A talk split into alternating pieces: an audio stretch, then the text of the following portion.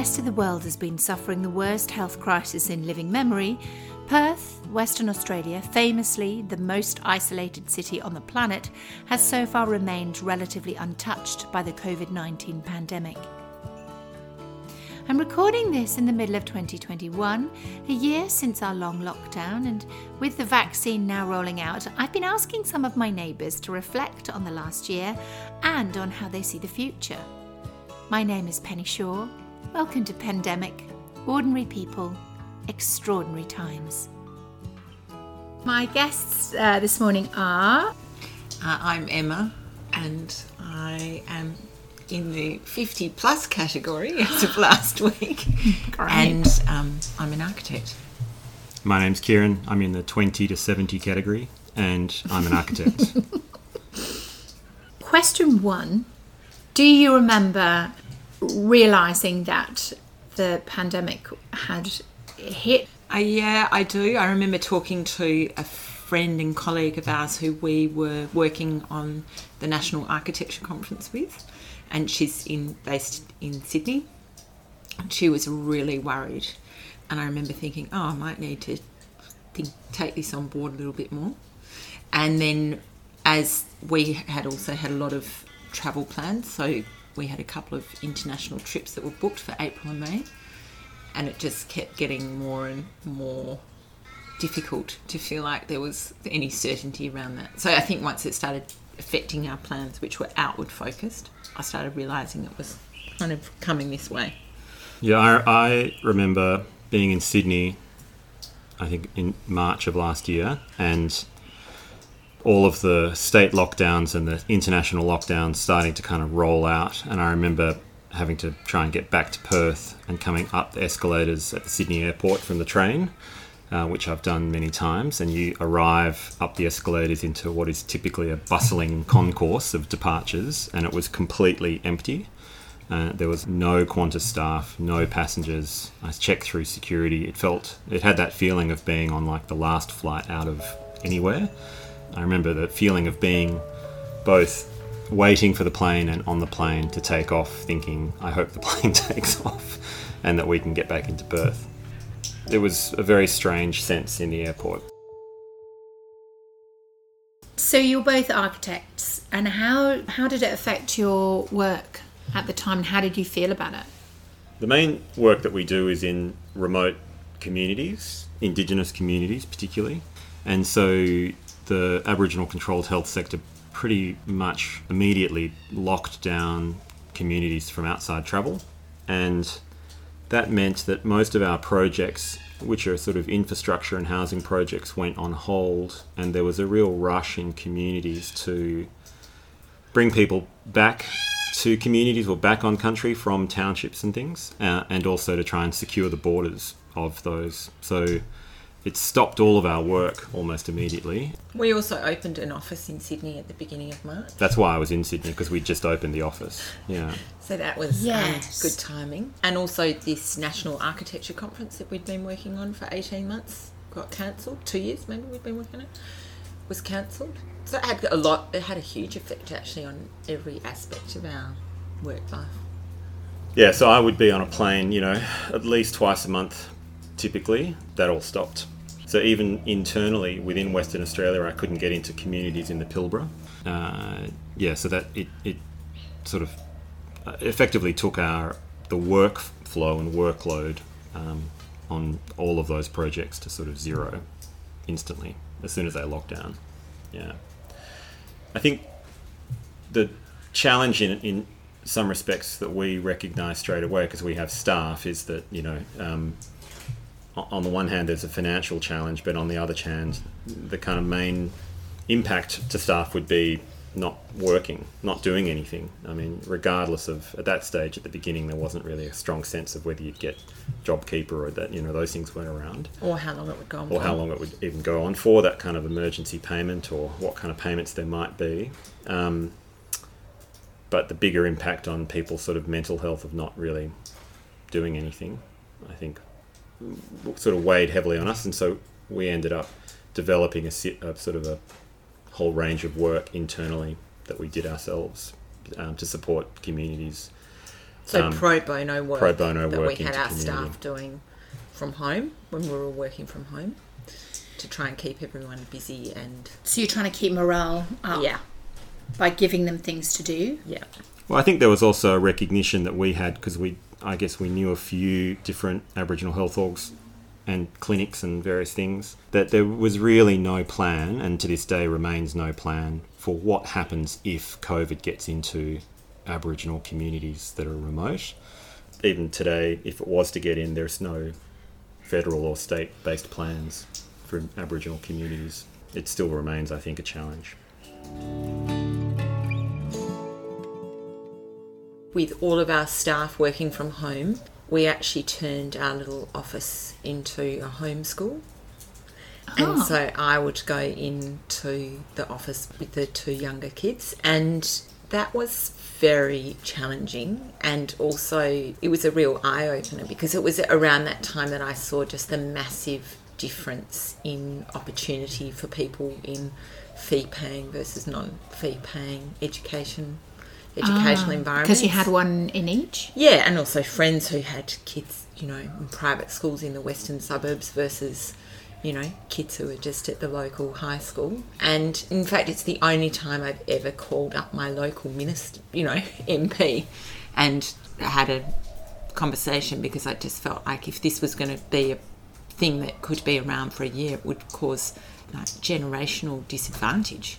It was good in the sense that, you know, it's a great opportunity to see up close how your children are going and what their learning styles are. Oh, I love you put that so positively, Emma.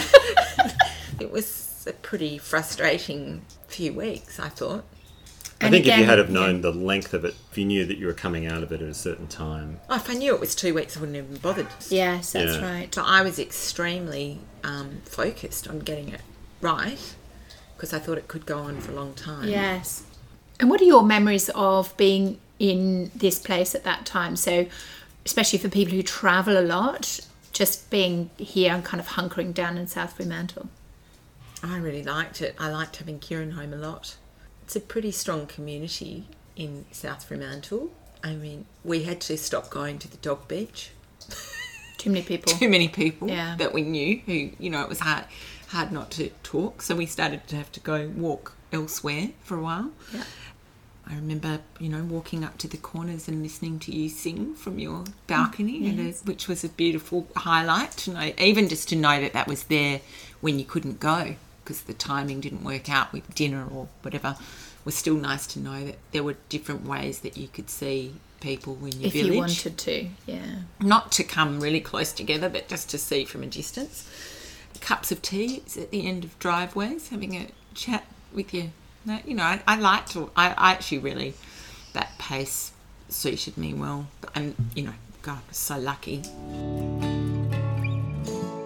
I'm trying to get a sense of where would your families have been a hundred years ago. I had to ring my mum to ask her. Oh, did you? just to confirm. So, and she said that my so her father and my grandfather, his family was one of the early farming families in Donnybrook. So they would have been in their farm planting their cherry orchard. Wow, and they would have been presumably largely unaffected by the Spanish flu because it didn't Yeah. really hit Yeah. again. Australia seemed to dodge it. Yeah. So yeah, so so on my mother's side and on my father's side, they were in the eastern states. Um, but I don't have as much information about them. Yeah, but Australian, Yeah, but still in Australia. Australia, yeah. hundred years ago. yeah. mm, my family would, would have been half in, on my mother's side in Kalgoorlie, Boulder actually, and they were in the process of moving to Fremantle somewhere in that period. I don't know exactly because I can't phone a friend. They're all dead. But um, uh? And then, but sometime around there, there would have been a transition from Boulder down to Freo. Uh, and on my father's side, I think again, my grandparents would have still been on in mainland China before they'd moved to Malaysia. So they didn't go there till just the Second World War. So I I don't know what the effect of the Spanish flu was in China. No, I wonder. Well, it must have had an effect. Twenty million people worldwide died. Hmm. One in twenty people died. Hmm. It's amazing. It's amazing because it's three and a half. We're up to three and a half now with COVID million. and hmm. then 100 years ago, 20 million. Post First World War. What a time to live through. Hmm. Wow. First World War, pandemic, Second World War. You'd just be like, okay, I'm done. Beam me up. Seriously. Also, what a then the sweet spot if you if you're born after the Second World War. Really? Boomers. Mm. Yes. Sweet spot in many respects. Yeah. So many things going in their direction. What are you hoping will be the silver linings of the pandemic? Um, You can start. Yeah, I don't know what the silver linings will be. It's hard to imagine what a silver lining could be from something like this, um, because I think it's, you know, you might hope that the exposure of the inequality that the pandemic has generated, that there may be some will to do something about it, but I don't see any of that happening at the moment. Sorry, there is one silver lining I think in some respects, which is that I think there is in architecture, which is an inherently sort of conservative and male dominated profession, there's been a realization that flexible working and working from home is possible, which up until very, very well, up until the pandemic, was largely discredited by the owners of architectural organizations and businesses because they were men who didn't believe that you could Well, they that didn't trust their employees. they didn't trust their employees or didn't believe that it was possible to do that sort of flexible work. Um, and I think the pandemic has offered them a little sort of fast forward, um, you know, to the present from where they were. Um, so that's one silver lining, you might say. I think it's a huge advantage for women Yeah. who have been disadvantaged. Yeah. It, it's Yeah. an opportunity for a little bit more equity in the way that the opportunities come. and worse things? It seems to have brought up a stronger mean streak of Australians. It seems to have kind of solidified our racism in terms of this kind of fortress Australia mentality that discussion that's occurring now. It seems to have kind of pushed the wealth gap to be larger because of property transactions. And I think most people who are sitting on the right side of the ledger don't seem to have any general interest in changing that. Where do you think will be this time next year, and where do you where do you hope will be this time next year? Have you had the vaccine? Are you what, what do you think is going to happen? Let's look into the future. I will be vaccinated, but I'm not yet.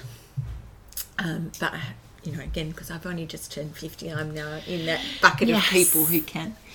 Um, and I don't know. I mean, again, I think one of the things that's really big thing that's happened for me is I've found it really difficult to make a plan or have a sense of what the future might look like. That has been my, you know, the outcome of this pandemic for me is that I find it very difficult to look far into the future. Um, so, I mean, to be honest, I, you know, wouldn't it be great if we could travel and people could reunite with their families and so forth? But that doesn't seem to be on the cards. You know, it feels like maybe this time next year we'll still be all just with a closed border, and I wonder what the effects of that will be long term, culturally. And last question: When the borders open up, where will you be going? Are you desperate to get back out there, or are you just like, you know what, we're fine without international travel? No, I really like it a lot. Yeah, where's where's on your list? Or you don't want to plan? There's so many places, you know. How do, how would you pro? I mean, I really miss Asia. We go to Asia quite a lot. Um, we had to cancel a trip to Greece, and I would have liked to have gone there. Maybe I don't know. yeah. Now you just can't do it. All right, thank you so much. I've been talking to Emma and Kieran, and this has been Pandemic.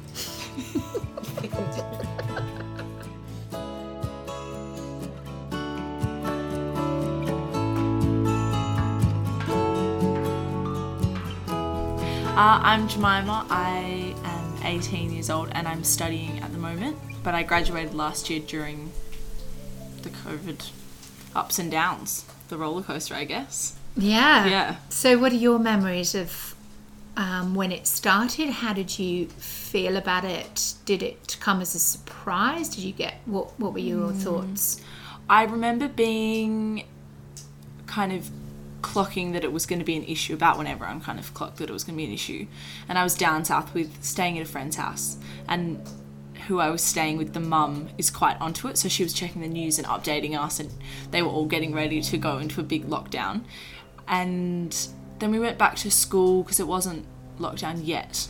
And I had decided to stay home rather than be going to school that week. I decided not to go on Monday or something, and then lockdown was announced Friday. My memories of that time is just being at home. I would get was listening to you on the corner. I'd go sit down the driveway with friends, and oh, I read books to kids on Zoom. Oh, did you? Yeah, only for a couple of weeks, but I would read the old my old storybooks. Um, and also because lockdown didn't last too long, it felt like the year kind of resumed. There was quite a long period though where you wouldn't have been able to see friends, boyfriends. Yeah, I just. Looking, remember it? Not really. I had so much on last year, in my final year of school. I think I was just so busy that it just kind of zoomed past. It changed the way I finished school. Lots of things that maybe we would have done excursions or things like that we couldn't do because of the lockdowns and certain things. But in a way, I feel like I was pretty lucky and just kind of coasted through. I mean, I didn't lose my job, but my work decided they would just roster on the seniors. So I wasn't working for a while, but then I went back after maybe a month. So that was kind of okay. I mean, we were definitely. What's your job? I work at the local bakery. And that was open throughout. Yeah, it was super busy actually. It was basically like Christmas sales through COVID. That's so weird. Yeah. Why were people buying more bakery bread? I I don't know. I made a lot of bread during the pandemic. Yeah, so did mum actually. Yeah, I went the other way. I was like, I don't want to shop. Yeah. I don't want to stand in a queue. Yeah, but we had massive queues. Yeah, which was kind of weird that we were so busy. But it was lucky for me. It meant I could work. Hmm. And so that's your memories of South Fremantle at the time, going to the bakery. Yeah, just the dog. working, being at home, and yeah, lots of trips up and down the driveway. I remember, just you know, don't know why, can't remember. I just remember walking up and down my driveway, not like continuously, but oh, just go down, check the letterbox, or go, you know, go talk to a friend. we did used to do themed meals, so you know we'd travel via the food. So we do it. Well, it didn't really go past kind of Italian and Chinese, and I don't know what else we did. We might have done Moroccan one night or something, but that Rupert, who's my younger brother, wanted to do that, and I think he mainly just wanted Italian so he could have pizza and pasta and lasagna all week. Yes, he did Italy, and then he was like, okay, I'm done now. Yeah, basically. was the highlight, and that was it. He didn't want a whole week of eggplant and Yeah, Yeah. no, he, he didn't want that. Um, so yeah, no, that's what I remember. Can you think of any silver linings to the pandemic?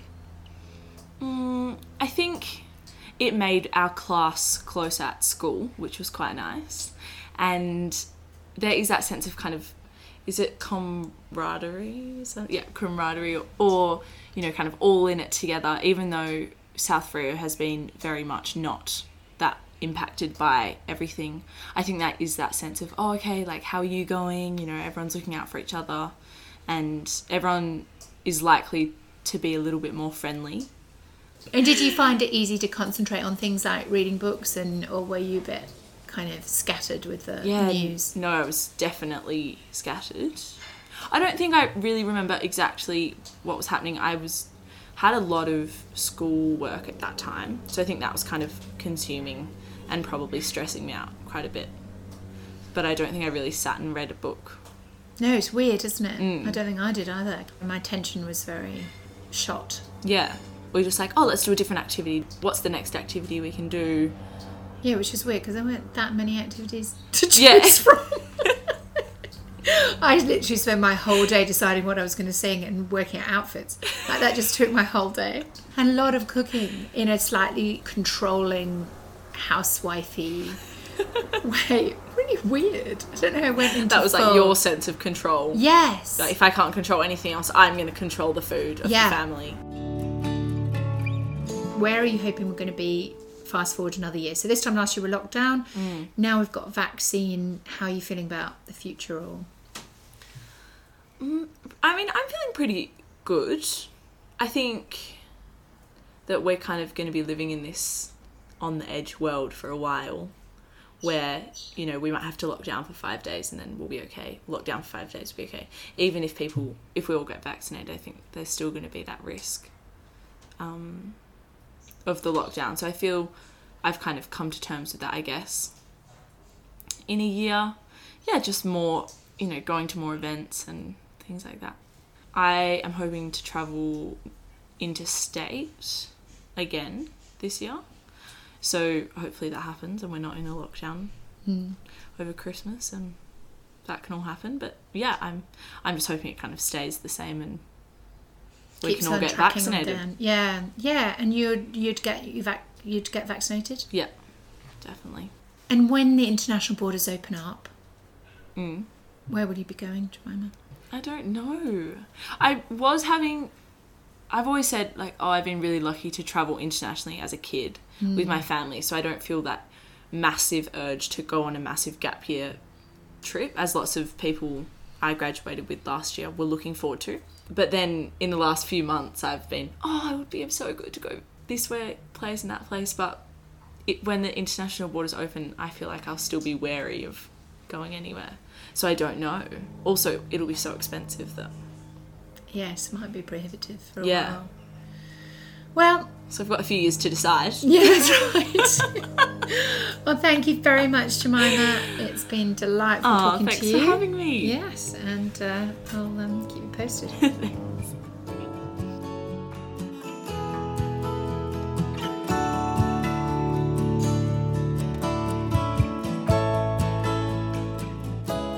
Name, age, occupation, please. Uh, Rupert. Um, I'm 13, and I don't do anything. What do you mean you don't do anything? Um, I'm at school actually. Yeah. You don't do anything for money. You don't have a job. No. Okay. yet. And so I've interviewed your parents, Emma and Kieran, and Yeah. also your big sister Jemima. Mm-hmm. So we were talking about memories of when the pandemic kind of started. What do you remember about that? You were 12, you were in year, Seven. and what was the feeling or what were you talking about with your friends? How did you kind of process it? Well, I was a bit annoyed, but also like happy, because the annoying part was I couldn't see them for a long time. So being stuck with my parents and siblings at home was a bit annoying. But then no school was an upside. And did you watch a lot of the news or read the internet? Were you kind of glued to the screen or were you just like, it's not my problem, somebody else can deal with it? Um, well, every night we'd watch the 7:30 report for like most of the pandemic, which was all pretty much the same. To be honest, it was like COVID, COVID, COVID. Um, yeah. How have you felt about being here in Australia? What Good. in Fremantle particularly? I mean, I would hate to live in the US. Like we've got a good healthcare system and a, our leader, not really later, prime minister isn't as stupid as Trump, but he's close. How long were you off school? Um, or I don't know, maybe like a month or two. Well, we went into mum and dad's office and we got given schoolwork from the school, and then mum would do like we'd do like half an hour of maths and then have like a break and then something this and then 40 minutes of that. It was annoying because it's not the same if your parents are teaching you than your teacher, I guess. That sounds like a lot of work for your parents. Um, yeah. No one was really doing anything, so it might have been a bit helpful from like boredom. So you're not just like sitting around all day. So were you pleased to go back to school? Um, yes and no. Because I was looking forward to seeing everyone, but then school not so much. Do you think anything good will come out of this long term? Um, maybe like a more diligent view on how like pandemics and flus and viruses are like our health system is more strong after this. Yeah, you Like- think they've learned something? Yeah. Whereas before we were like pretty unprepared for it. Now it's sort of like over, and we've like learnt a lot. And what are you hoping in the next year, if we fast forward, what are you hoping would have changed? Everyone has been vaccinated, and there's no more like sudden one week lockdowns, and then it's like everyone's moved on from it, but hasn't forgotten about it.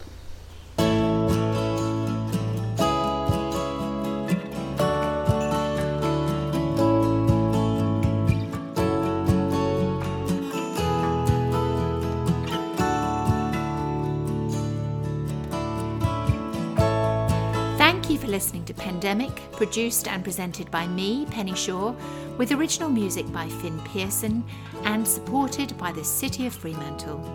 This is a neighbour to neighbour initiative.